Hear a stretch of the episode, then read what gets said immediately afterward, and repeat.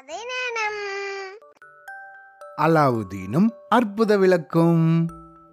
முன்னாடி ஒரு காலத்துல சீன நாட்டின் நகரம் ஒன்றுல துருவா அப்படிங்கிற தையல்காரர் ஒருத்தர் வாழ்ந்துட்டு வந்தாரு. அவருக்கு ஒரே ஒரு பையன். அந்த பையனோட பேரு தான் அலாவுதீன். செல்லமா வளர்ந்ததால பள்ளிக்கூடத்துக்கே போக மாட்டான் அலாவுதீன். எப்ப பார்த்தாலும் சோம்பேறித்தனமா தெருவில் விளையாடினே இருப்பான். அவனோட அப்பா அம்மா இதை நினச்சி ரொம்ப கவலைப்பட்டாங்க. என்னடா இவன் பள்ளிக்கூடத்துக்கே போக மாட்டேங்கிறான். சரி பள்ளிக்கூடத்துக்கு போகலன்னா பரவாயில்ல. தையல் தொழிலையாவது கத்துண்டா கஷ்டப்படாமல் வாழலாம்ல அப்படின்னு நினச்சி ஏண்டா அலாவுதீன் கொஞ்சம் இந்த தையல் வேலையை தான் கற்றுக்கோயேன் அப்படின்னு அவனோட அப்பா சொன்னாங்க. ஆனால் அலாவுதீனோ அவங்க அப்பா சொன்ன பேச்சை கேட்காம வழக்கம் போல தெருவிலேயே விளையாடின்னு இருந்தான். தன்னோட பையனை பற்றின கவலையாலேயே நோய்வாய்ப்பட்டு தூரமாக ஏதோ ஒரு மலைப்பகுதிக்கு போயிட்டாரு துருவா. அலாவுதீனோட அம்மாவோ அந்த தையல் கடையை விற்று அதில் கிடைச்ச பணத்தை வச்சு அலாவுதீனை வளர்த்துட்டு வந்தாங்க. இதே மாதிரி இருக்கும்போது ஒரு நாள் வழக்கம் போல அலாவுதீன் தெருவில் பசங்களோட விளையாடின்னு இருந்தான். அப்போ தாடியோட கரிய நிறத்தில் உயரமான ஒரு மந்திரவாதி அலாவுதீனையே ரொம்ப நேரமாக பார்த்துட்டு இருந்தான். இந்த பசங்க எல்லாரும் விளையாடி முடிச்சதுக்கு அப்புறம் சைகை செஞ்சு அலாவுதீனை கூப்பிட்டான் அந்த மந்திரவாதி. ஏ சிறுவனே உன் பேர் என்ன? அப்படின்னு கேட்டான். தையல்காரர் துருவாவோட மகன்னா இந்த ஊர்ல எல்லாருக்குமே தெரியும் அப்படின்னு சொன்னான் அலாவுதீன். இதை கேட்டதும் அந்த மந்திரவாதி அவனை கட்டி பிடிச்சிண்டு துருவா என் தம்பியோட பையனா நீ? அப்படின்னு சொன்னான். அலாவுதீனுக்கு ஒண்ணுமே புரியல. யார்ரா இந்த ஆளு? திடீர்னு நம்மள கட்டி பிடிச்சிண்டு என் தம்பி பையனான்னு கேட்குறானே அப்படின்னு நினச்சான் உடனே அந்த மந்திரவாதி நான் சின்ன வயசுலேயே கோச்சுண்டு எங்கள் வீட்டிலிருந்து ஆப்பிரிக்காவுக்கு போயிட்டேன். உன்னோட அப்பாவை பார்க்கணுன்னு தான் இவ்வளோ வருஷம் கழிச்சு நான் வந்தேன். உன் அப்பா எப்படி இருக்காரு? அப்படின்னு கேட்டான் அந்த மந்திரவாதி. அவர் ஏதோ மலைப்பிரதேசத்துக்கு போய் ஆறு மாதத்துக்கு மேலே ஆகுது அப்படின்னு சொன்னான் அலாதீன். இதை கேட்டு அழ ஆரம்பிச்சிட்டான் அந்த மந்திரவாதி. அலாவுதீன் நான் இப்போ ஒரு அவசர வேலையா போறேன். இன்னைக்கு சாயந்தரம் உங்க வீட்டுக்கு வந்து அம்மாவை சந்திக்கிறேன் சரியா? இத என்னோட அன்பளிப்பா அம்மா கிட்ட கொடு அப்படின்னு சொல்லி ஒரு தங்க நாணயத்தை அலாவுதீன் கிட்ட கொடுத்தான் அந்த மந்திரவாதி. உடனே அலாவுதீன் ஓட்டமா வீட்டுக்கு ஓடி வந்து நடந்த விஷயத்தெல்லாம் அவங்க அம்மா கிட்ட சொல்லி அந்த தங்க நாணயத்தையும் கொடுத்தான். அலாவுதீனோட அம்மா ரொம்ப சந்தோஷப்பட்டு அந்த தங்க நாணயத்தை விற்று தன் கணவனோட சகோதரனுக்காக விருந்து சாப்பாடு தயார் செஞ்சா. அன்னைக்கு சாயந்தரமே பழங்கள் இனிப்பு பலகாரங்களோட அலாவுதீனோட வீட்டுக்கு வந்தான் அந்த வயசான மந்திரவாதி. அவனை அன்போடு வரவேற்று அவனை உபசரிச்சா அலாவுதீனோட அம்மா. சகோதரி என் தம்பியை பார்க்கறதுக்காக நான் ஆவலோட ஆப்பிரிக்காலேருந்து வந்தேன். அவன் எங்கேயோ மலைப்பிரதேசத்துக்கு போயிட்டான்னு கேள்விப்பட்டதும் என் இதயமே நின்றுடும் போல இருக்கு. என் தம்பி வழக்கமா உக்காடுற இடத்த காமி அப்படின்னு கேட்டான் அந்த மந்திரவாதி. அந்த இடத்த காமிச்சதும் அங்க போய் உக்காந்து இந்த மந்திரவாதி ஓன்னு அழ ஆரம்பிச்சிட்டான். இதை பார்த்த அலாவுதீனோட அம்மா அந்த மந்திரவாதி தன் கணவனோட பிறந்த சகோதரன் தான் அப்படின்னே நம்பிட்டா. சரி அலாவுதீன் என்ன செய்யறான் அப்படின்னு கேட்டான் இந்த மந்திரவாதி. அதுக்கு அவனோட அம்மா இவன் ஒரே சோம்பேறி எப்ப பார்த்தாலும் தெருவில் பசங்களோட விளையாடின்னே இருக்கான். வேறு எதுவுமே செய்யறது கிடையாது அப்படின்னு சொன்னான் இதை கேட்ட அந்த மந்திரவாதி இந்த வயசுல வேலை செய்யாம சோம்பேறியா இருக்கக்கூடாது. நான் இவனுக்கு ஒரு துணி கடை வச்சு தரேன். அதுல விலை உயர்ந்த துணிகள் எல்லாம் ஏராளமா இருக்கும்படி வகை செய்யறேன் அப்படின்னு சொன்னான் இதை கேட்டு மகிழ்ச்சியால பூரிச்சு போனான் அலாவுதீன். இது நடந்த அடுத்த நாளே அலாவுதீனோட பெரியப்பா வேஷத்துல இருந்த மந்திரவாதி அலாவுதீனை கடத்தருக்கு கூட்டின்னு போனா? அங்க கூட்டிண்டு போய் விலை உயர்ந்த துணிகள் நிறைய வாங்கி கொடுத்தான். அப்புறமா சிறந்த உணவு விடுதிக்கு கூட்டிண்டு போய் பல வகையான உணவு பண்டங்களை வாங்கி கொடுத்தான். இதே மாதிரி அன்னைக்கு நாள் முழுக்க கடத்தெருவிலேயே கழிஞ்சுது. அதுக்கும் அடுத்த நாள் அலாவுதீனை திருப்பியும் வெளியே கூட்டின்னு போனான் இந்த மந்திரவாதி. ஆனா இந்த தடவை ஊருக்கு வெளியே கூட்டிட்டு போனான் காடு மலை இதெல்லாம் கடந்து ரொம்ப தூரம் கூட்டின்னு போயிட்டான். அலாவுதீனால அதுக்கு மேல நடக்கவே முடியல. பசி வேற அவனோட வயத்தை கிள்ளுச்சு. இதுக்கு மேலே என்னால் நடக்க முடியாது. எனக்கு பசிக்குது அப்படின்னா அலாவுதீன்.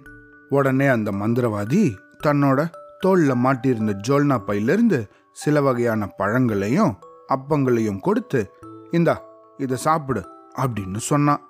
அதை அவசர அவசரமாக சாப்பிட்டான் அலாவுதீன் அதை சாப்பிட்டதுக்கப்புறம் அவனோட களைப்பு கொஞ்சம் நீங்கிச்சு. நம்ம இன்னும் எவ்வளோ தூரம் நடந்து போகணும் அப்படின்னு சலிப்போட கேட்டான் அலாவுதீன் உடனே இந்த மந்திரவாதி நம்ம போக வேண்டிய இடம் இதோ இன்னும் கொஞ்ச தூரம் தான் இருக்கு. எழுந்திரி அப்படின்னு சொல்லி அவனை இன்னும் கொஞ்ச தூரம் கூட்டிகிட்டு போனான் அப்படி கொஞ்ச தூரம் போனதுக்கப்புறம் மலைகளுக்கு நடுவில் ஒரு பள்ளத்தாக்கு இருந்தது.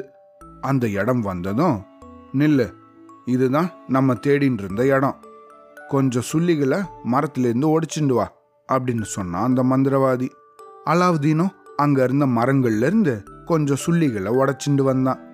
தன்னோட ஜோல்னா பையிலேருந்து சிக்கி முக்கி கற்களை எடுத்து ஒன்னோட ஒன்று சரக்குன்னு தேய்ச்சான் அந்த மந்திரவாதி. அதுலேருந்து தீப்பொறி கிளம்பிச்சு. அது மூலமாக அந்த சுள்ளிகளை பற்ற வச்சு பையிலிருந்து ஒரு பொட்டலத்தையும் எடுத்தான். அந்த பொட்டலத்துக்குள்ள ஒரு விதமான தூள் இருந்தது. ஏதோ ஒரு மந்திரத்தை சொல்லி பொட்டலத்துல இருந்த அந்த தூளை நெருப்புல தூக்கி போட்டான் அந்த மந்திரவாதி. உடனே திடீர்னு டடடடடன்னு இடி முழக்கத்தை போல பெரிய சத்தம் கேட்டுது. இவங்க நின்னுட்டு இருந்த இடத்துக்கு பக்கத்துல தரையில ஒரு பெரிய பிளவு ஏற்பட்டது. அதுக்குள்ள ஒரு சின்ன பள்ளம் ஒன்று இருந்தது. அந்த வழியா ஒரு சின்ன பையன் மட்டும்தான் உள்ள போக முடியும்.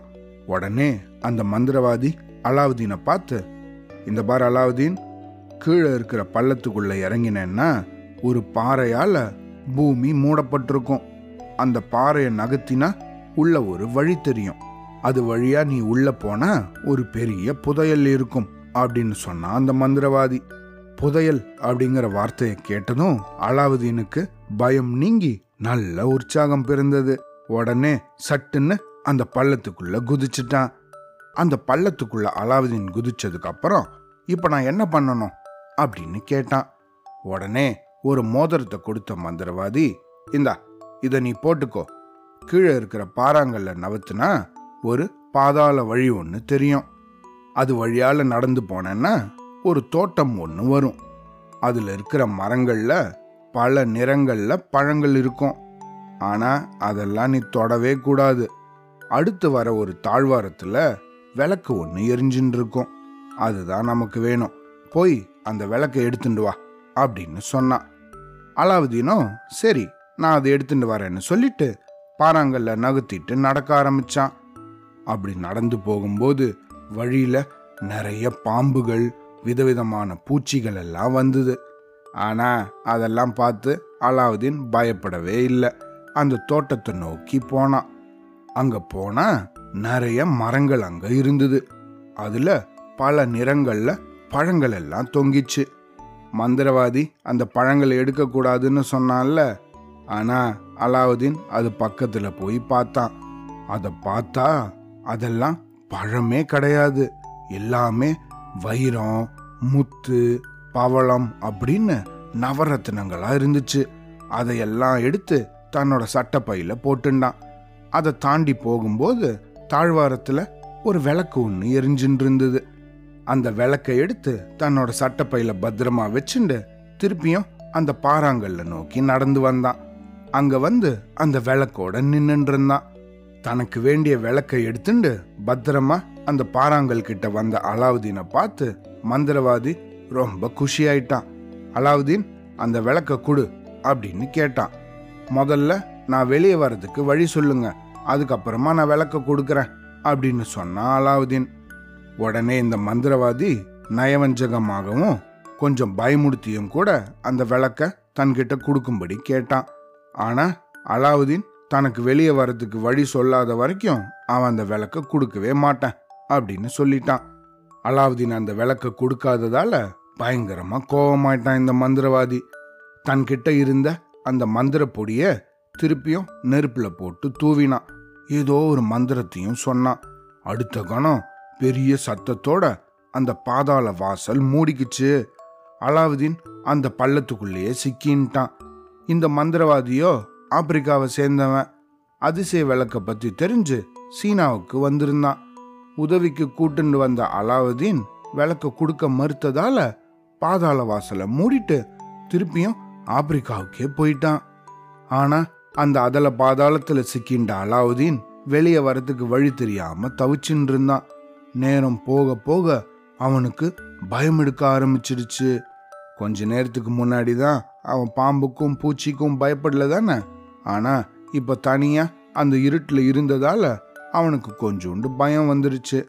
அப்போ அந்த மந்திரவாதி கொடுத்திருந்த மோதிரம் அவனுக்கு ஞாபகத்துக்கு வந்தது. அந்த மோதிரத்தை லேசா தேய்ச்சான். அந்த விளக்க தேய்க்கல அவன் கையில இருந்த மோதிரத்தை தேய்ச்சான். அடுத்த கணம் ஒரு பெரிய பூதம் அவன் முன்னாடி வந்துருச்சு. அதை பார்த்ததும் அலாவுதீன் நடுங்க ஆரம்பிச்சிட்டான். ஐயோ நீங்க யாரு? எங்கேருந்து வந்தீங்க? அப்படின்னு கேட்டான். ஆனா அந்த பூதம் அவனை பார்த்து பணிஞ்சுது. இந்த மோதிரத்தை போட்டிருக்கவங்களுக்கு நான் அடிமையா இருப்பேன். அவங்க என்ன கட்டளையிடுறாங்களோ அதை நிறைவேற்றுறது தான் என்னோட கடமை. உத்தரவிடுங்கள் அப்படின்னு கேட்டுது. அப்படியா? ரொம்ப நல்லதா போச்சு. சரி முதல்ல என்னை இந்த பாதாளத்திலிருந்து வெளியேற்றி என்னோட வீட்டுக்கு கூட்டின்னு போ. எங்க அம்மா கிட்ட போகணும் அப்படின்னு சொன்னா அலாவுதீன். அவ்வளவுதான். அந்த பூதத்துக்கிட்ட அலாவுதீன் இதை சொன்னதும் அடுத்த கணம் பூமி பொழந்து தபால்னு ஒரு சத்தத்தோட அவனோட வீட்டு வாசல்லே போய் கடந்தான் அலாவுதீன். ஏதோ வெளியே சத்தம் கேக்குதுன்னு கதவை திறந்து வெளியே வந்த அவனோட அம்மா அட அலாவுதீன் எங்க போயிருந்த இவ்வளோ நாளா? உன்னோட பெரியப்பா எங்க? அப்படின்னு கேட்டாங்க. அம்மா அவன் பெரியப்பாவே கிடையாதும்மா. அவன் ஒரு மந்திரவாதி. ஒரு வேஷம் போட்டுன்னு தான் நம்ம வீட்டுக்கு அவன் வந்திருக்கான். அவனோட விருப்பத்தை நான் நிறைவேற்றாததால என்னை அவன் கொல்ல திட்டமிட்டு ஒரு பாறைக்குள்ள என்னை போட்டு மூடிட்டான். எப்படியோ அங்கேருந்து தப்பிச்சு வந்துட்டேன். பயங்கரமா பசிக்குது. சாப்பிட ஏதாவது கொடுக்குறியா? அப்படின்னு கேட்டான் அலாவுதீன். என் அருமை மகனே இப்போ நம்ம வீட்டில் சாப்பிட்றதுக்கு எதுவுமே இல்லை. பஞ்சு கொஞ்சம் உண்டு இருக்கு. அதை போய் கடைவீதியில் வித்துட்டு ஏதாவது தின்பண்டம் வாங்கிட்டு வரேன் அப்படின்னு சொன்னா அலாவுதீனோட அம்மா. என்னம்மா அந்த பஞ்சை வித்தா என்ன கிடைக்கும்? நான் ஒரு விளக்கு ஒன்று கொண்டு வந்திருக்கேன். அதை வித்தேன்னா நிறைய பணம் கிடைக்கும். அந்த பணத்தில் தின்பண்டங்களை வாங்கிட்டு வரலாம். அப்படின்னு சொல்லி தன்கிட்ட இருந்த அந்த விளக்க அவனோட அம்மா கிட்ட கொடுத்தான் அலாவுதீன். அந்த விளக்கோ ரொம்ப அழுக்கடைஞ்சு காணப்பட்டது. சரி இதை பளபளப்பாக்கினா அதிக பணம் கிடைக்கும் தானே அப்படின்னு நினைச்சு ஒரு துணியால அந்த விளக்க அழுத்தி தேய்ச்சா அலாவுதீனோட அம்மா. அவ்வளோதான். அடுத்த நொடி அவங்க வீட்டுக்குள்ள பெரிய புகை மண்டலம் ஒன்று தோன்றுச்சு.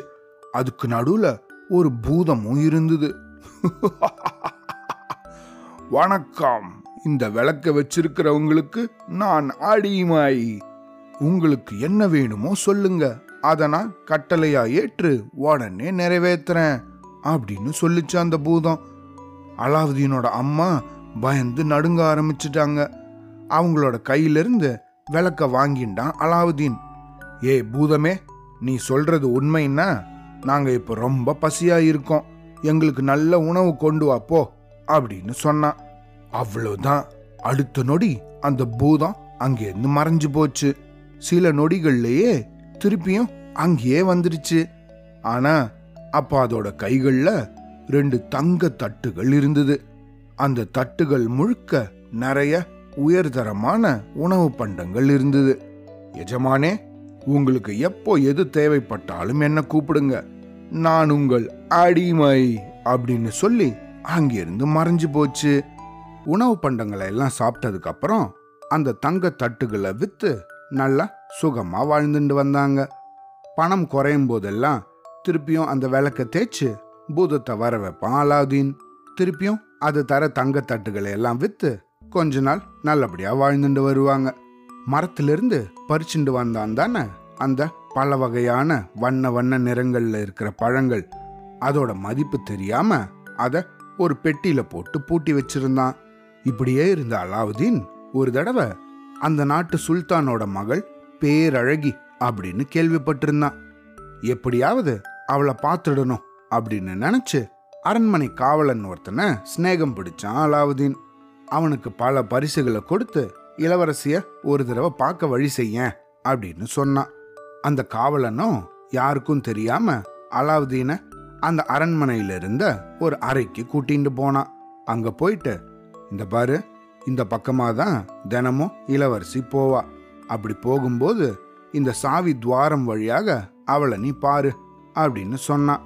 கொஞ்ச நேரம் அந்த அறையிலேயே காத்திருந்த அலாவுதீன் வெளியே யாரோ நடந்து வர சத்தம் கேட்டு சாவியோட துவாரம் வழியாக பார்த்தான்.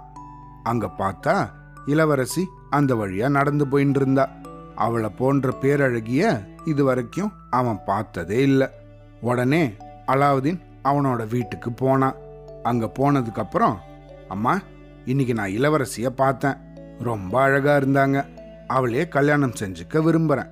எப்படியாவது சுல்தான் கிட்ட போய் எனக்கு கல்யாணம் பண்ணி தரும்படி கேளுமா அப்படின்னு சொன்னான் இதை கேட்ட அலாவுதீனோட அம்மா அப்படியே அதிர்ச்சி அடைஞ்சிட்டாங்க.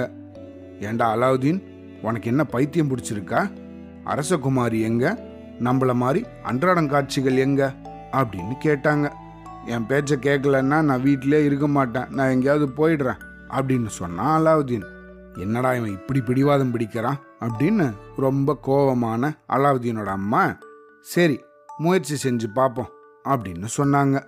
அலாவுதீன் அந்த பள்ளத்தாக்கில் இருக்கும்போது மந்திர தோட்டத்து மரங்கள்லேருந்து பறிச்சுட்டு வந்த அந்த வண்ண நிற பழங்களை ஒரு சின்ன துணியில ஒரு முடிப்பா கட்டி இந்த அம்மா இதை சுல்தான் கிட்ட என்னோட அன்பளிப்பாக கொடு அப்படின்னு சொன்னான் அலாவுதீனோட அம்மாவும் தன்னோட மகன் கொடுத்த அந்த பரிசு பொருட்களோட அரண்மனைக்கு அடுத்த நாள் போனா.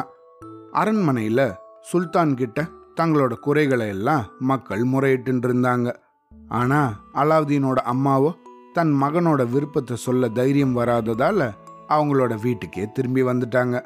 அடுத்த நாளும் இதே மாதிரி போய் பயங்காரணமா சுல்தான் கிட்ட ஒண்ணுமே சொல்லாம தன்னோட வீட்டுக்கு திரும்பி வந்துட்டாங்க. இதே மாதிரி தினமும் அரண்மனைக்கு போய் அரச சபையில ஒரு ஓரமா நின்று சுல்தான் கிட்ட எதுவுமே சொல்லாம தன்னோட வீட்டுக்கு திரும்பி வந்துட்டு இருந்தா. ஆனா இந்த விஷயத்த சுல்தான் கவனிச்சிட்டாரு. இதே மாதிரி சுல்தானை பார்க்கறதுக்காக அரண்மனைக்கு அலாவுதீனோட அம்மா போயிருந்தபோது ஒரு நாள் மந்திரி கிட்ட அங்க ஓரமா நிக்கிற அந்த பெண்மணி யாரு? தினமும் ஒரு மூட்டையோட இங்க வந்துட்டு போறாங்களே. ஆனா எதுவுமே சொல்றது கிடையாது. அவங்களுக்கு கூட்டிண்டு வா அப்படின்னு சொன்னாரு சுல்தான். அலாவுதீனோட அம்மாவை சுல்தான் கிட்ட கூட்டிட்டு வந்தாரு அந்த மந்திரி. ஏமா ஒரு வாரமா நீயும் இங்க வந்து போயின்னு இருக்க ஆனா எதுவுமே பேச மாட்டேங்கிறியே. என்ன வேணும் உனக்கு? அப்படின்னு கேட்டாரு சுல்தான். மன்னா ஒவ்வொரு நாளும் என் வேண்டுகோளை சொல்லணும்னு தான் நான் இங்கே வரேன். ஆனால் சொல்ல பயமாக இருக்கு அப்படின்னு சொன்னாங்க அலாவுதீனோட அம்மா. பயப்படாமல் சொல்லு அப்படின்னாரு சுல்தான். அலாவுதீன் தன்கிட்ட கொடுத்து அனுப்பின அந்த பரிசு முடிப்பை சுல்தானோட பாதத்தில் வச்சு என்னோட மகன் உங்களோட மகளை விரும்புகிறான் அதுக்காக இந்த சின்ன காணிக்கையை உங்ககிட்ட கொடுக்கும்படி சொன்னான் அப்படின்னு அலாவுதீனோட அம்மா சுல்தான் கிட்ட சொன்னான் அதை பிரிச்சு பார்த்த சுல்தான் அப்படியே வியந்து போயிட்டார். அந்த நவரத்தன கற்களோட ஒளி சபையெங்கும் பரவுச்சு. அமைச்சர்களும் மற்றவங்களும் அந்த நவரத்தினத்தோட பிரகாசத்தை பார்த்து பயங்கரமா வியந்து போயிட்டாங்க. இந்த மாதிரி ஒரு உன்னதமான பரிசை என் மகளுக்கு தரவன் உண்மையிலேயே என் மகளை மணக்க தகுதியானவன் தான் அப்படின்னு சொன்னாரு சுல்தான். ஆனா அங்க இருந்த பிரதான மந்திரிக்கு சுல்தானோட பேச்சு கொஞ்சம் கூட பிடிக்கல. ஏன்னா சுல்தானோட மகளை தன்னோட மகனுக்கு எப்படியாவது கல்யாணம் செஞ்சு வைக்கணும் அப்படின்னு இருந்தான் அந்த மந்திரி. உடனே அந்த மந்திரி அரசே அவசரப்படாதீங்க. வேணும்னா மூணு மாசத்துக்கு அப்புறமா திருமணம் வச்சுக்கோங்க அப்படின்னு சொன்னான் சுல்தானோ சரி இன்னும் மூணு மாதங்களுக்கு அப்புறம் திருமணம் பற்றி பேசலாம் அப்படின்னு சொன்னாரு. அலாவுதீனோட அம்மா சுல்தான் சொன்ன விஷயத்த வீட்டுக்கு வந்து தன் மகன்கிட்ட சொல்ல அவனும் பயங்கரமா மகிழ்ச்சி அடைஞ்சான். ரெண்டு மாசங்கள் இதே மாதிரி போயிடுச்சு. சுல்தான் நிர்ணயிச்ச அந்த காலக்கெடுவுக்கு இன்னும் ஒரு மாசம்தான் இருந்தது. ஆனா திடீர்னு ஒரு நாள் ஊரெல்லாம் ரொம்ப கோலாகலமா இருந்தது. எல்லாரும் புது ஆடைகள் அணிகலன்கள் எல்லாம் அணிஞ்சுண்டு அரண்மனையை நோக்கி போயின்னு இருந்தாங்க. என்ன விஷயம்? எல்லாரும் எங்க போறீங்க? அப்படின்னு கேட்டான் அலாவுதீன். அன்னைக்கு ராத்திரி அரசகுமாரிக்கும் பிரதான மந்திரியோட மகனுக்கும் திருமணம் நடக்க இருக்கிற தகவலை தெரிஞ்சுண்டான். அலாவுதீனுக்கு செம கோபம் வந்துருச்சு. சுல்தான் தன்னை ஏமாற்றினதை உணர்ந்துண்டான். உடனே தன் பெட்டியில இருந்த அந்த மந்திர விளக்கை எடுத்து தேய்ச்சான். அடுத்த நொடி புகை மண்டலத்திலிருந்து அந்த பூதம் தோன்றுச்சு. ஆலம்பனா என்ன வேண்டும்? கட்டளையிடுங்கள் அப்படின்னு கேட்டது. இந்த பாரு நேர அரண்மனைக்கு போய் அரசகுமாரியையும் மந்திரியோட மகனையும் இங்க தூக்கிண்டு வா அப்படின்னு சொன்னா அலாவுதீன். அவ்வளோதான். அடுத்த சில நொடிகள்லேயே அரண்மனையிலிருந்து அந்த ரெண்டு பேரையும் தூக்கிட்டு வந்துருச்சு பூதம். இந்த பார் இவனை மட்டும் இன்னைக்கு ராத்திரி தனியா ஒரு இடத்துல மறைச்சு வை அப்படின்னு சொன்னா அலாவுதீன். மணமகன் கோலத்துல இருந்த அந்த மந்திரி குமாரனை பூதம் தூக்கிண்டு போய் ஒரு இடத்துல பத்திரமா வச்சுது. இதை பார்த்த அரசகுமாரி பயந்து நடுங்கிட்டா. அரசகுமாரி அலாவுதீனை பார்த்து பயந்த உடனே பயப்படாத நான் தான் உண்மையான மணமகன். உன்னை கல்யாணம் செஞ்சு வைக்கிறதாக உன்னோட அப்பா என் அம்மாவுக்கு வாக்குறுதி கொடுத்துருக்காரு. அதுக்கு நடுவில் தான் இந்த பிரதான மந்திரி சதி செஞ்சு இந்த திருமணத்தை ஏற்பாடு செஞ்சிருக்கான் அப்படின்னு சொன்னான் அலாவுதீன். அடுத்த நாள் பொழுதும் விடிஞ்சுது. பூதத்தை கூப்பிட்ட அலாவுதீன் இந்த பாரு மந்திரியோட மகனையும் அரசகுமாரியையும் அரண்மனையில் கொண்டு போய் விட்டுட்டு வா அப்படின்னு சொன்னான். பூதமும் அதே மாதிரி செஞ்சுது. காலையில் தன்னோட மகளை பார்க்க போனாரு சுல்தான். அவர் ரொம்பவும் பயத்தோடு இருந்தா. என்ன நடந்துச்சு? ஏன் இப்படி பயமோட இருக்க? அப்படின்னு தன்னோட மகளை கேட்டாரு சுல்தான். ஆனா அவ எதுவுமே சொல்லாம பயந்து நடுங்கினபடியே இருந்தா. அன்னைக்கு பொழுது அப்படியே போச்சு. அலாவுதீன் திருப்பியும் பூதத்துக்கு உத்தரவு போட்டான்.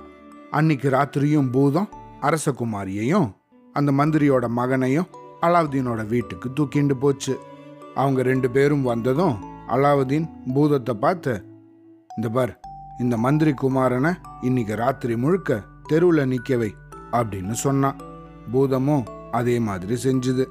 ராத்திரி முழுக்க பனியில் நடுங்கின்னு இருந்தான் அந்த மந்திரியோட மகன். குளிர் தாங்க முடியாம ரொம்ப அவதிப்பட்டான். அடுத்த நாள் கார்த்தால திருப்பியும் ரெண்டு பேரையும் கொண்டு போய் அரண்மனையில் விட்டுச்சு பூதம். காலையில் அரசகுமாரி அழுதுண்டே இருந்தா. மந்திரி குமாரனும் பயந்து நடுங்கினபடியே இருந்தான் இதை கவனிச்ச சுல்தான் பயங்கரமா கோபமாயிட்டாரு. இப்ப என்ன நடந்துச்சுன்னு ஒழுங்கா சொல்லலைன்னா உங்க ரெண்டு பேரையும் தொலைச்சிடுவேன் அப்படின்னு மிரட்டினாரு.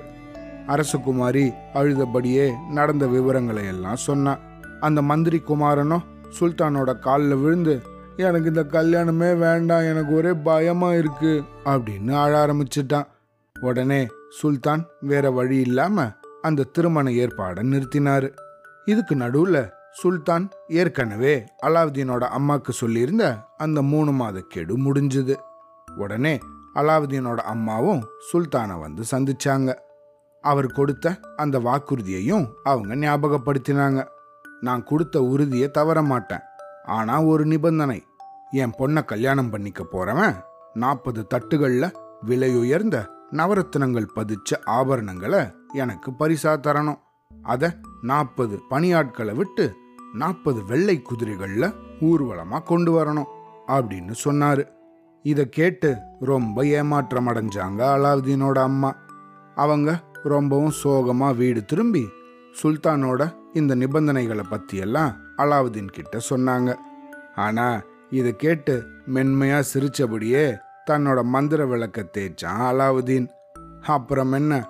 அடுத்த கணமே ஒரு புகை மண்டலம் தோன்றி அதிலிருந்து பூதம் வெளியே வந்தது. ஆலம்பனா வணக்கம். உங்களுக்கு என்ன வேண்டும் கட்டளையிடுங்கள் அப்படின்னு கேட்டுச்சு. அலாவுதீனோ சுல்தானோட உத்தரவை நிறைவேற்றும்படி அதுக்கு தேவையான எல்லா விஷயங்களையும் கொண்டு வர்றதுக்காக உத்தரவு போட்டான். உடனே அலாவுதீன் கேட்ட எல்லாத்தையும் கொண்டு வந்தது பூதம். சில நொடிகளில் வெள்ளை குதிரைகளில் தங்கத்தட்டுகள் முழுக்க நிறைய ஆபரணங்களோட ஊர்வலமாக எல்லாரும் அரண்மனைக்கு புறப்பட்டாங்க. இதை பார்த்த நாட்டு மக்கள் யாரோ ஒரு பெரிய நாட்டோட மாமன்னர் தான் ஊர்வலம் போறாங்க அப்படின்னு நினைச்சாங்க. தங்கத்தட்டுகள் முழுக்க நிறைய நவரத்தினங்களை கொண்டு போய் சுல்தான் முன்னாடி வச்சு எல்லாரும் வணங்கி நின்னாங்க. இத பார்த்து அப்படியே வியந்து போயிட்டார் சுல்தான். இவ்வளவு பொருட்களை எனக்கு பரிசா கொடுக்க திறனுள்ளவன் கண்டிப்பா பெரிய மாமன்னரா தான் இருக்கணும் அப்படின்னு நினைச்சாரு. உடனே அலாவுதீனோட அம்மா கிட்ட இன்னிக்கே திருமணத்தை வச்சுக்கலாம் மாப்பிள்ளைய கூட்டிட்டு வாங்க அப்படின்னு சொன்னாரு. இந்த மகிழ்ச்சியான செய்தியை அலாவுதீன் கிட்ட சொன்னாங்க அவனோட அம்மா. ஆனா அவனோ அவசரப்படாதீங்கம்மா. இன்னும் கொஞ்சம் வேலை பாக்கி இருக்கு அப்படின்னு சொல்லிட்டு திருப்பியும் அந்த பூதத்தை கூப்பிட்டான் உடனே அந்த பூதம் நறுமணம் மிக்க தண்ணிய அங்க கொண்டு வந்தது. அதுல நல்லா குளிச்சான் அலாவுதீன். அப்புறமா பேரரசர்கள் எல்லாம் போட்டுக்கிற வைரம் பதிச்ச ஆடைகளையும் தங்க ஆபரணங்களையும் வரவழைச்சான். அதெல்லாம் வந்ததும் கண்ணாடி முன்னாடி நின்று எல்லாத்தையும் நல்லா போட்டு தன்னை அலங்காரம் பண்ணிண்டான் அதுக்கப்புறமா ஏ பூதமே என்னோட பாதுகாப்புக்கு நாற்பது பணியாட்களும் அம்மாவோட போறதுக்காக ஆறு பணியாட்களும் வேணும் அப்படின்னு உத்தரவு போட்டான். அலாவுதீன் திருப்பியும் பூதத்தை கூப்பிட்டு ஆயிரம் பொற்காசுகள் கொண்ட பத்து பண முடிப்புகளை கேட்டான். பூதமும் அதே மாதிரி வரவழிச்சது. நல்ல உயர்ந்த குதிரையில உட்கார்ந்துண்டு பணியாட்கள் புடை சூழ அரண்மனைக்கு போனான் அலாவுதீன் அரண்மனைக்கு போன வழியில எல்லாம் அந்த பண தங்க நாணயங்களை எடுத்து மக்களை நோக்கி தூக்கி வீசினான் பொற்காசுகளை மக்களும் மகிழ்ச்சியோட எடுத்துட்டாங்க சில மாசங்களுக்கு முன்னாடி வரைக்கும் வேலை இல்லாம சோம்பேறி சிறுவர்களோட வீதியில விளையாடின அலாவுதீன் தான் அது அப்படிங்கிறது மக்களுக்கு தெரியாது. ஏதோ ஒரு நாட்டோட அரசகுமாரன் அப்படின்னே நினைச்சிட்டு இருந்தாங்க. ஆடம்பரமாக வந்து இறங்கின அலாவுதீனை அரண்மனைக்குள்ள அழைச்சிட்டு போனார் சுல்தான். இன்னைக்கு திருமண விருந்துக்கு ஏற்பாடு செய்யுங்க. நாளைக்கே திருமணம் நடைபெறும் அப்படின்னு சொன்னார் சுல்தான். உடனே அலாவுதீன் அரசே திருமணத்துக்கு இப்போ அவசரப்படாதீங்க. அரசகுமாரி தங்கிறதுக்காக ஒரு அரண்மனையை கட்டின்னு இருக்கேன். அந்த பணி முடிஞ்சதும் நான் உங்களுக்கு சொல்கிறேன் அப்போ வச்சுக்கலாம் கல்யாணத்தை அப்படின்னு சொன்னான். இதுக்கு சுல்தானும் சம்மதிச்சாரு. அன்னைக்கு ராத்திரி அலாவுதீன் தன்னோட வீட்டுக்கு திரும்பி வந்ததும் அந்த விளக்க தேய்ச்சான். அதிலிருந்து பூதம் ஆலம்பனா வணக்கம் அப்படின்னு சொல்லுச்சு. ஏ பூதமே சிரிச்சது போதும். இங்கே வா பக்கத்தில் அப்படின்னு அலாவுதீன் அந்த பூதத்தை கூப்பிட்டு பளிங்கு மரகதம் கோமேதகம் இது போன்ற நவரத்னங்கள் பதிக்கப்பட்ட அழகான அரண்மனை ஒன்று உடனே கட்டு. அதோட சுவர் முழுக்க தங்கம் வெள்ளியால இழைச்சிருக்கணும். மாளிகையில நானூத்தம்பது ஜன்னல்கள் இருக்கணும். ஜன்னல்களை சுத்தி விலை உயர்ந்த கற்களை பதிக்கணும். ஒரே ஒரு ஜன்னல்ல மட்டும் நவரத்தினங்கள் பதிக்காம அறகுறையா விட்டு வை அப்படின்னு சொன்னான்.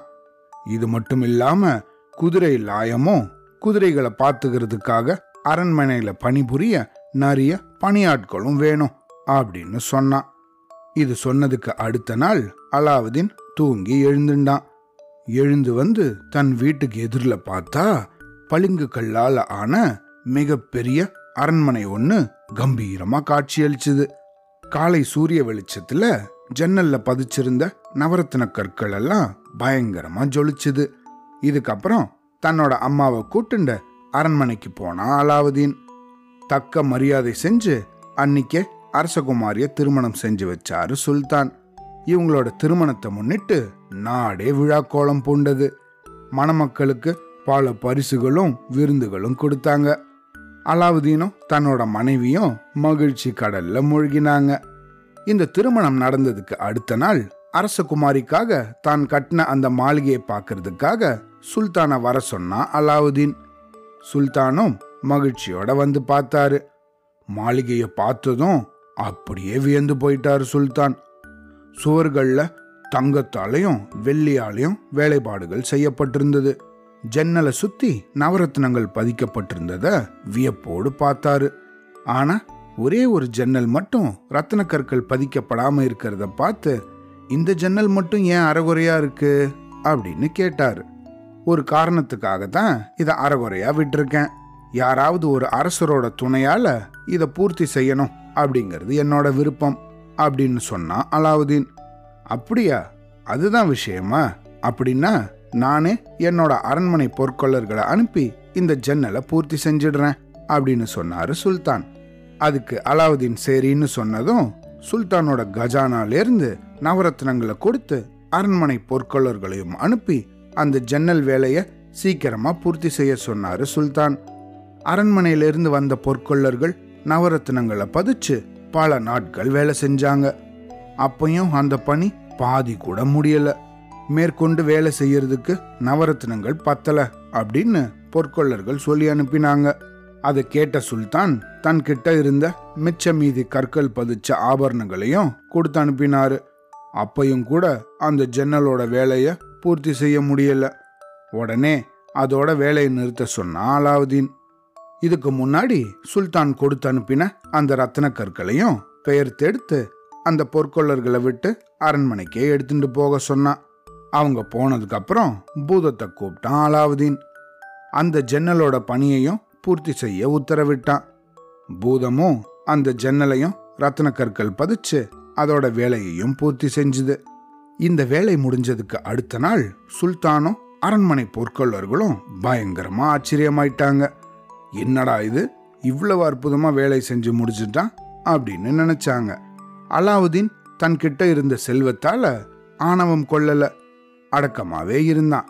மக்களை ரொம்பவும் நேசிச்சான் அவங்களுக்கு பல வகையில் உதவி செஞ்சுட்டு வந்தான்.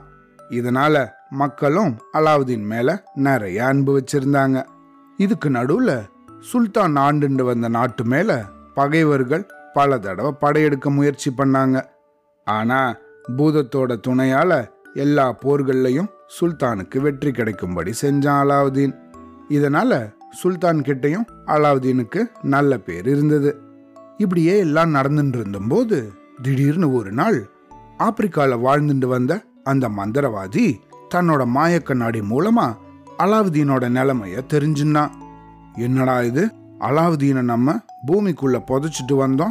ஆனா இவன் எப்படியோ தப்பிச்சு அந்த மாய விளக்கோட ரகசியத்தையும் தெரிஞ்சுட்டானே அப்படின்னு தன்னோட மனசுக்குள்ளேயே புழுங்கினான். எப்படியாவது இந்த அலாவுதீன் கிட்டேந்து அந்த விளக்க நம்ம அபகரிச்சுக்கணும் அப்படின்னு சபதம் எடுத்துண்டு அலாவுதீன் வசிச்சுட்டு இருந்த அந்த ஊருக்கே ஒரு வியாபாரிய போல வேஷம் போட்டுண்டு அந்த ஆப்பிரிக்கா மந்திரவாதி வந்துட்டான். கடத்தெருவில் செம்பு பித்தளை விளக்குகளை வாங்கி ஒரு மூட்டையில போட்டுண்டு கூவி கூவி வித்தபடியே தெரு தெருவா போக ஆரம்பிச்சான். ஊர் மக்கள் எல்லாம் இந்த மந்திரவாதிய பைத்தியக்காரன்னு நினைச்சாங்க. ஆனா இந்த மந்திரவாதி விளக்கு அடங்கின அந்த மூட்டையை எடுத்துட்டு அலாவுதீனோட மாளிகைக்கு வெளியே போய் நின்னான். விளக்கு வாங்கலையோ? விளக்கு பழைய விளக்குக்கு பதிலா புது விளக்கு அப்படின்னு வித்துன்னு இருந்தான். இந்த மந்திரவாதி இது போல சத்தமா கூவி கூவி வித்த குரல் அரசகுமாரியோட காதில் விழுந்தது. அப்போ அந்த சமயத்துல வேட்டைக்கு போயிருந்தான் அலாவுதீன் அரசகுமாரி மட்டும்தான் மாளிகையில இருந்தா. அட யார்ரா இவன் பைத்தியக்காரன்? பழைய விளக்குக்கு பதிலா புது விளக்கு தரானாமே அப்படின்னு ஆச்சரியப்பட்டா. அதுக்கப்புறம் என்ன பண்ணா தெரியுமா? அங்க இருந்த பணிப்பெண் ஒருத்திய கூப்பிட்டா அவளை கூப்பிட்டு அலாவுதீன் பத்திரமா தன்னோட பெட்டியில வச்சிருந்த அந்த பழைய விளக்கை எடுத்து இந்தா இந்த பழைய விளக்கு கொடுத்து ஒரு புது விளக்கு வாங்கிண்டு வா அப்படின்னு சொல்லிட்டா அரசகுமாரி. அந்த விளக்கோட சக்தியும் அதோட மகிமையும் அரசகுமாரிக்கு அப்போ தெரிஞ்சிருக்கல. அதை அந்த பணிப்பெண் கிட்ட கொடுத்து அனுப்பிட்டா. இந்த விளக்கை எடுத்துட்டு போய் புது விளக்கு வாங்குறதுக்கு நின்னதும் மந்திரவாதி பயங்கரமா பூரி படைஞ்சிட்டான் ஆஹா இதுதான் அந்த அற்புத விளக்கு அப்படின்னு பயங்கரமா மகிழ்ச்சி ஆயிட்டான் இந்தா மூட்டையில் இருக்கிற எந்த விளக்கு வேணாலும் எடுத்துக்கோ அப்படின்னு அந்த பனிப்பெண்ணை பார்த்து சொன்னான் அவ கொடுத்த அந்த விளக்க ரொம்பவும் பத்திரப்படுத்தினான் இந்த மந்திரவாதி. அலாவுதீனோட அரண்மனையிலிருந்து கொஞ்சம் தூரம் போன மந்திரவாதி அந்த விளக்கை எடுத்து தேய்ச்சான். உடனே அதுக்குள்ளிருந்து பெரிய புகமண்டலம் தோன்றி அதுக்கு நடுவுல பூதம் பணிவோட வந்து நின்னுது. நான் என்ன செய்யணும்? கட்டளையிடுங்கள் அப்படின்னு சொல்லுச்சு. இந்த பாரு பூதமே இந்த மாளிகையை அரசகுமாரியோட சேர்த்து பெயர் தெடுத்து ஆப்பிரிக்கால தனியா ஒரு இடத்துல வைக்கணும் அப்படின்னு சொன்னான் அடுத்த நிமிஷம் அரசகுமாரியோட அந்த மாளிகை அங்கிருந்து மாயமாயிடுச்சு. இது நடந்த அடுத்த நாள் காலையில சுல்தான் எழுந்ததுக்கு அப்புறம் தன்னோட உப்பரிகையில வந்து நின்னாரு. அங்கிருந்து பார்த்தா அலாவுதீனோட மாளிகைய காணோம். அந்த இடம் வெட்ட வெளியா இருந்தது. பதற்றமான சுல்தான் இது என்ன இது மாயாஜாலமா? மந்திர வித்தையா? அப்படின்னு கத்தினாரு. உடனே அலாவுதீனை விலங்கிட்டு கூட்டின்னு வர ஆணையிட்டாரு. வேட்டையாடி களைப்போடு நகரத்துக்கு வந்த அலாவுதீனை விலங்கிட்டு அரண்மனைக்கு கூட்டிட்டு போனாங்க காவலர்கள். இதை பார்த்த பொதுமக்கள் எல்லாரும் அரண்மனையை முற்றுகையிட்டாங்க. அலாவுதீனை உடனே கொல்லும்படி உத்தரவிட்டாரு சுல்தான். இதை கேட்ட பொதுமக்கள் எல்லாம் பயங்கரமா கோபமாயிட்டாங்க. ரொம்பவும் கிளர்ச்சி பண்ணாங்க. தீர விசாரிக்காம மரண தண்டனை கொடுக்க கூடாது அப்படின்னு பொதுமக்கள் எல்லாம் ரொம்ப கூச்சல் போட்டாங்க. எல்லா மக்களும் ஒன்னு சேர்ந்து எதிர்த்ததால சுல்தானும் அதுக்கு பணிஞ்சார். அந்த சமயம் நான் என்ன குற்றம் செஞ்சேன்? எதுக்காக என்ன கைது செஞ்சீங்க? எதுக்காக எனக்கு இந்த தண்டனை எல்லாம் கொடுக்க பார்த்தீங்க அப்படின்னு கேட்டான் அலாவுதீன். அப்படியா? இங்க வா காமிக்கிறேன் அப்படின்னு கோபமா சொன்ன சுல்தான் தன்னோட உப்பரிகைக்கு கூட்டிண்டு போய் அலாவுதீனோட மாளிகை இருந்த இடத்த காமிச்சாரு. அங்க பார் அந்த மாளிகை மாயமா மறைஞ்சு போனதை பத்தி எனக்கு அக்கறை இல்லை.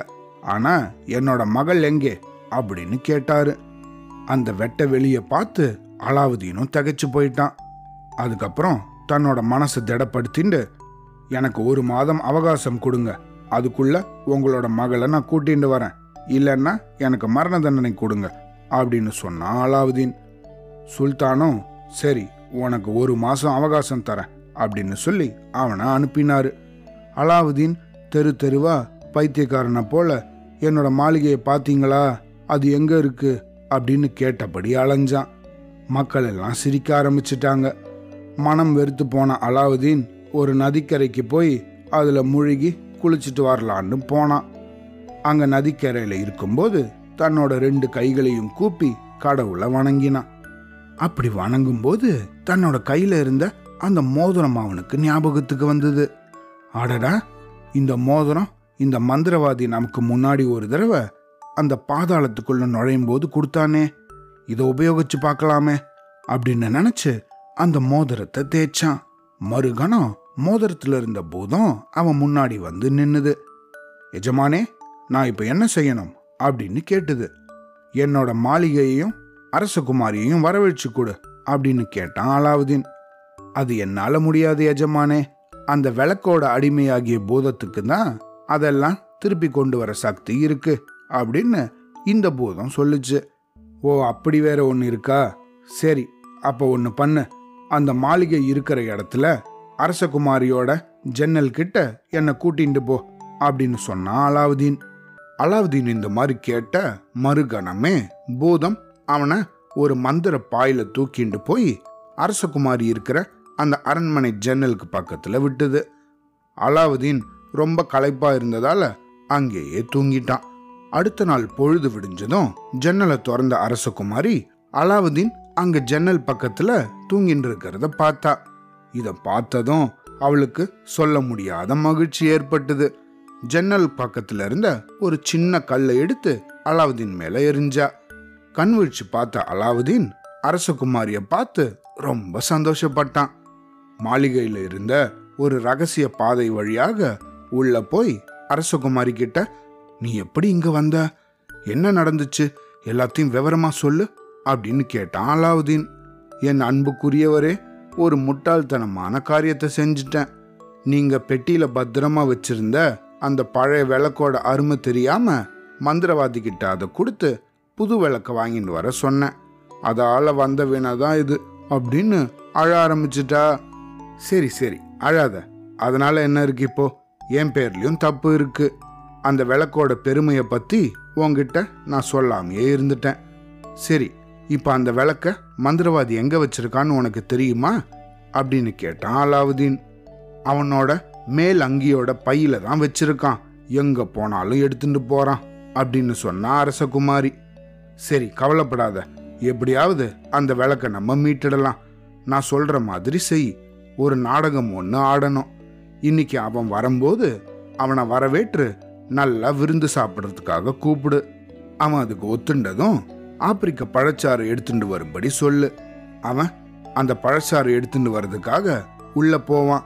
அந்த சமயம் நான் அங்க வந்து நீ என்ன செய்யணும்னு சொல்றேன் அப்படின்னு சொன்ன அலாவுதீன் அங்க இருந்த ஒரு அறைக்குள்ள போய் ஒளிஞ்சுட்டான் அன்னைக்கு ராத்திரி ஊரெல்லாம் சுத்திட்டு மந்திரவாதி திருப்பியும் அரண்மனைக்கு வந்தபோது வழக்கத்துக்கு மாறாக அலங்காரத்தோட இருந்த அரசகுமாரி இவ்வளவு காலமா அலாவுதீன் வராததால அவர் இனிமேலும் வரமாட்டார்னு நினைக்கிறேன். இனிமேல் உங்களை விட்டா எனக்கு இங்க வேற யாரையும் தெரியாது. அதனால இன்னைக்கு உங்களுக்கு நான் நல்லா விருந்து சமைச்சு வச்சிருக்கேன். தயவு செஞ்சு நீங்க சாப்பிட வாங்க அப்படின்னு கூப்பிட்டா. மந்திரவாதி இதை கேட்டதும் மகிழ்ச்சி தாங்க முடியாம குதிக்க ஆரம்பிச்சிட்டான். அடடா விருந்து தயார் பண்ணியிருக்கீங்களா? இதோ வரேன் அப்படின்னு மேஜை முன்னாடி வந்து சாப்பிட உக்காந்தான். அப்படி உக்காந்தம்போது அரசகுமாரி இந்த விருந்தில் ஒரு பழச்சாறு இருந்தால் நல்லா இருக்கும்னு தோணுது. ஆப்பிரிக்க பழரசம் ரொம்ப நல்லா இருக்கும்னு கேள்விப்பட்டிருக்கேனே அப்படின்னு சொன்னான் அவ்வளோதானே கவலைப்படாத. இப்போவே ஆப்பிரிக்க நாட்டு உயர்வக பழச்சாறை எடுத்துன்னு வரேன் அப்படின்னு சொல்லிட்டு எங்கேயோ உள்ள போனா மந்திரவாதி. அப்போ அறைக்குள்ள பதுங்கியிருந்த அலாவுதீன் வெளியே வந்து அரசகுமாரி கிட்ட ஒரு பொட்டலத்தை கொடுத்து இதுல விஷத்தூள் இருக்கு இத அந்த கோப்பையில போட்டு வை. அதுல பழச்சாறை நிரப்பியதும் முதல்ல அவனை ஒரு மடக்கு குடிக்க சொல்லு அப்படின்னு சொல்லிட்டு திருப்பியும் ஒரு அறையில போய் ஒளிஞ்சுன்னான் அலாவுதீன் கொடுத்த விஷத்தூள கோப்பையில போட்டு வச்சா அரசகுமாரி மந்திரவாதி அந்த பழரசத்தை எடுத்துட்டு வந்ததும் அதை கோப்பையில ஊத்த ஆரம்பிச்சான். அதை எடுத்து குடிக்கிறதுக்கு முன்னாடி நீங்க ஒரு வாய் குடிச்சிட்டு எனக்கு கொடுங்க. அதுக்கப்புறம் மிச்சத்தை நான் குடிக்கிறேன் அப்படின்னு சொன்னா அரசகுமாரி இதை கேட்ட மந்திரவாதி முதலாளியை பார்த்த நாய்க்குட்டி போல பயங்கர குஷியாயிட்டான். உடனே அரசகுமாரியோட கையிலிருந்து அந்த கோப்பைய வாங்கி ஒரு வாய் குடிச்சான். அவ்வளோதான் மறுகணம் தரையில அப்படியே சுருண்டு விழுந்துட்டான் அந்த மந்திரவாதி. உடனே அலாவுதீன் மறைஞ்சிருந்த இடத்துல இருந்து வெளியே வந்து மந்திரவாதியோட பையில இருந்த விளக்க தேட ஆரம்பிச்சான். அந்த மந்திர விளக்கு கிடைச்சதும் அதை எடுத்து தேய்ச்சான். பூதம் அதிலிருந்து வெளியே வந்தது. ஆலம்பனா! உங்களுக்கு என்ன வேண்டும்? கட்டளையிடுங்கள் அப்படின்னு சொல்லுச்சு. ஏ பூதமே நேரங்கட்ட நேரத்தில் இப்படி சிரிக்காத. சிரிக்கிற நேரமா இது? சீக்கிரமா எங்களையும் இந்த மாளிகையையும் இதுக்கு முன்னாடி இருந்த இடத்துக்கே எடுத்துட்டு போ அப்படின்னு சொன்னான். பூதமும் அதே மாதிரி செஞ்சுது.